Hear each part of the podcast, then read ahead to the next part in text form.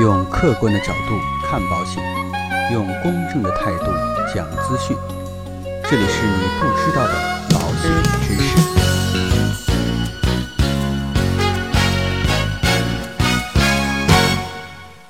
在保险行业啊，有一句俗话说：“保险再好，不赔无保之人。”仔细想想呢，其实这句话倒有点像麦当劳里边的洗脑歌啊，我就喜欢。但是呢，我们认为啊，说不出道理的好，其实就叫做不好。这个时候呢，可能啊，有些人就想怼我了，说敢说保险不好，大家要是都不买保险的话，出了事谁赔你呢？这句话呀，有一定的道理。但是反过来想一想啊，你要是把投保的这些钱用来买彩票，兴许啊，也可以中个五百万呢。当然啊，说一千道一万，我们不能用极端的情况分析一件事情的好或者坏。所以呢，今天啊，我们就不跟大家去讲保险，而是从经济学的角度来跟大家分析一下保险到底好在哪里，希望能给大家提供一些帮助。首先呢，跟大家来举个例子，有这么一个场景：你给我三块钱，然后呢，我们各自在一到十之间的数字当中啊，挑选一个。如果我挑的数字和你挑的数字相同，我就会奖励你二十块钱；如果不同，那你的三块钱啊就没有了。哎，有点像一个有趣的小游戏。好，我们再来玩第二个游戏，还是你给我三块钱，然后呢，我们继续在一到十之间啊挑选一个数字。这次规则有点不同。如果你在接下来的连续十次游戏当中啊都没有跟我相同，这样的话呢，你就可以获得二十块钱的赔偿。好，游戏到这里结束。其实啊，刚才大家听了这两个游戏之后，在大脑里边啊已经有一个概念了。其实第一部分呢玩的这个游戏叫做彩票，叫以小博大。你掏了三块钱，万一跟我数字相同，你就可以得到二十块钱，三块钱来博二十块钱。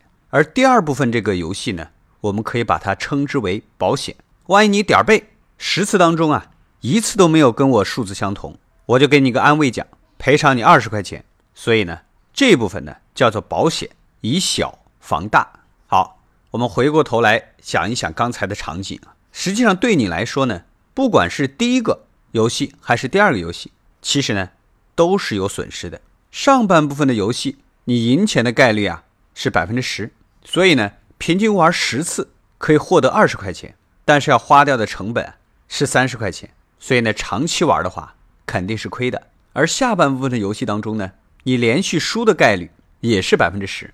所以呢，获取二十块钱的补偿，花掉的成本也是三十块钱。所以一直玩下去的话呢，和上半部分亏的是一样多的。也就是说啊，如果在统计学当中，彩票是没有办法帮你赚钱的。保险呢也没有办法为你省钱，所以说啊，如果只看数字，保险呢看起来确实很不划算。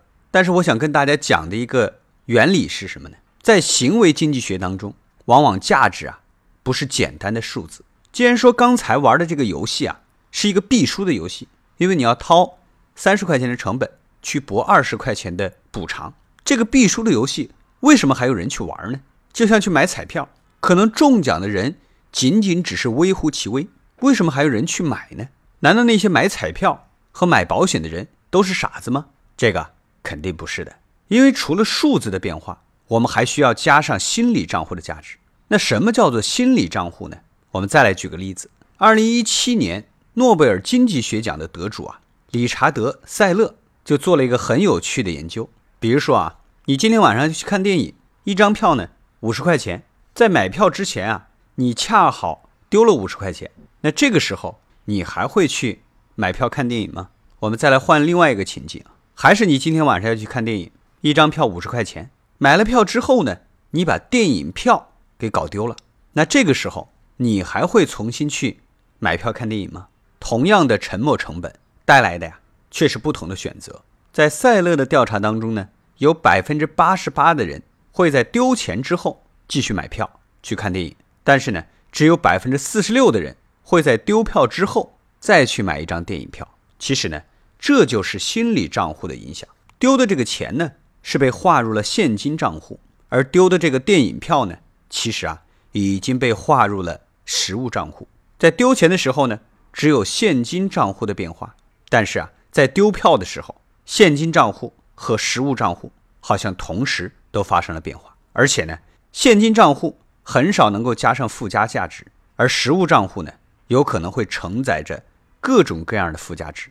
再跟大家举一个相对比较直白的例子，很多人呢丢了五块钱，你可能毫不在意，但是呢，如果是你刚刚花了五块钱买来的甜筒掉在了地上，这种感觉啊，有可能比丢了一百块钱还会让人烦躁。所以呢，我们去看待保险啊，不能用单一的眼光去看待。这里面呢，还有一个叫做损失厌恶，因为这个原因可以让保险价值非凡。在这里呢，再跟大家去介绍一个概念，叫做禀赋效应。简单来说呢，就是对于一件事物拥有的时候，你对它的评价会比没有的时候要高很多。经济学家杰克奈奇原来做过一个实验，他先将人呐分成三组，第一组的人呢可以自由选择想要马克杯还是想要巧克力。结果啊，百分之五十六的人选择了马克杯，百分之四十四的人呢选择了巧克力。这就说明啊，马克杯和巧克力对大家的吸引力都差不多。第二组的人呢，直接分得马克杯，然后就问他们愿不愿意把手中的马克杯换成巧克力呢？这个时候啊，只有百分之十一的人愿意去换。第三组的人呢，直接分得的是巧克力，然后呢，又问他们你们愿不愿意把手中的巧克力换成马克杯呢？这个时候啊。只有百分之十的人愿意去更换，所以什么是禀赋效应呢？其实说白了，就是我的就是最好的。禀赋效应的概念呢，又延伸出了一个叫做损失厌恶的概念。简单的来说呢，就是损失所带来的负效用远大于收益带来的正效用。又有一位经济学家叫丹尼尔·卡尼曼做了一场实验，他就随机邀请人呢跟他一起玩猜硬币的游戏。如果是正面的话，他就给对方一百块钱；如果是反面的话，对方呢就给他一百块钱。在数学上，其实大家都知道，硬币的正反面啊，它的概率基本上是一样的，所以呢，期望是零，很公平。但是呢，绝大多数人呢不愿意跟他玩这样的游戏。好，然后呢，丹尼尔呢他又加了价。如果是正面的话呢，他就给对方一百五十块钱；如果是反面的话呢，对方就给他一百块钱。这个如果是长期下注的话，肯定是稳赚不赔的。没想到呢，多数的人还是不愿意跟他一起玩。最后呢，涨价涨到两百块钱的时候，大多数的人才答应跟他一起玩。因为只有加到两百块钱的时候，得到的快乐终于能够和失去的痛苦相平衡了。这种对损失的厌恶啊，也使得得而复失非常的痛苦。但是呢，失而复得却成了幸福。在二零零九年啊。全球的金融危机期间，德国第五大富豪阿道夫·默克勒因为啊投资失败，最后选择了自杀。其实那个时候啊，他手中的资产仍然有数十亿美元。数十亿是个什么样的概念啊？并且是美元，这个可能比听我们所有的节目的这些朋友啊，所有的资产加起来还要多。但是这种得而复失的感觉啊，是让人无法忍受的。所以呢。保险的损失补偿，补偿的呢不仅仅只是损失，而是去修补那颗因为厌恶损失而受伤的心。所以，虽然说保险并不能获利，从单纯的这个数字上来看，可能还有一点点损失，但保险的真正价值是在于一份没有出险的时候得到的心安，也是一份出险之后对于失去的价值的补偿，以及一份在遭遇计划外变故之后。东山再起的勇气，这些呢都是其他任何商品无法代替的。这也是保险在这个社会上的立足之本。好了，那今天的节目呢到这里啊就告一段落。如果说您喜欢我们的节目，欢迎您点击订阅按钮来持续关注。让我们下期再见。